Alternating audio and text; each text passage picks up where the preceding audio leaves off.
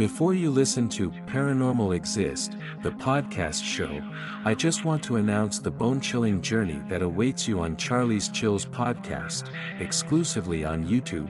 Search at C H A R L I E S C H I L L S. Subscribe and embrace the darkness that awaits.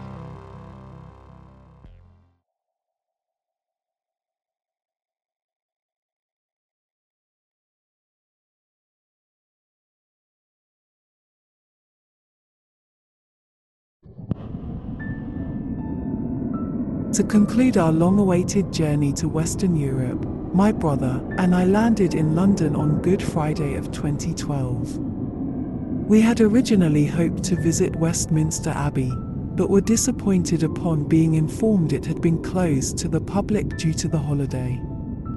We decided to go for a walk through Piccadilly Circus, and we were approached by a local vendor who offered us tickets to see the Tower of London at discount prices.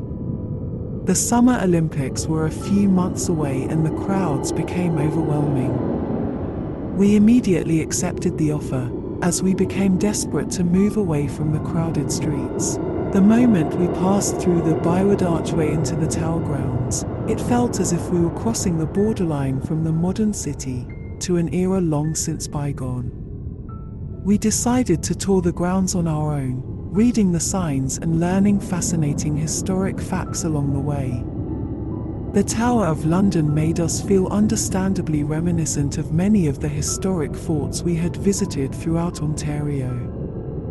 On the facade, they appeared to be merely old stone structures, yet after some thorough research, one quickly discovers that this particular medieval structure offers far more than what the eyes immediately become acquainted with. I can distinctly remember passing by a tour group and some medieval instruments held on display.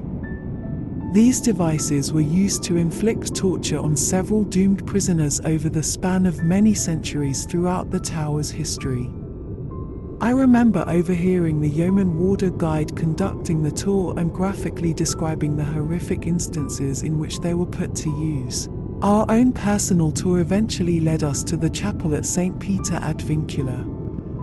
I remember casually glancing into the chapel from around the corner and immediately became drawn to the sound of footsteps pacing back and forth through the aisle towards the altar and then back down again. The footsteps continued for roughly 30 seconds and then ceased completely.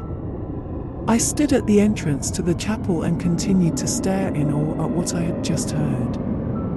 We left the chapel and concluded our tour with a visit to the Jewel House to see the legendary crown jewels. Almost 10 years have passed, and I still look back on our visit to the chapel very regularly. The most enthralling part, however, is that I may never uncover the identity of the restless spirit who made the mysterious footsteps.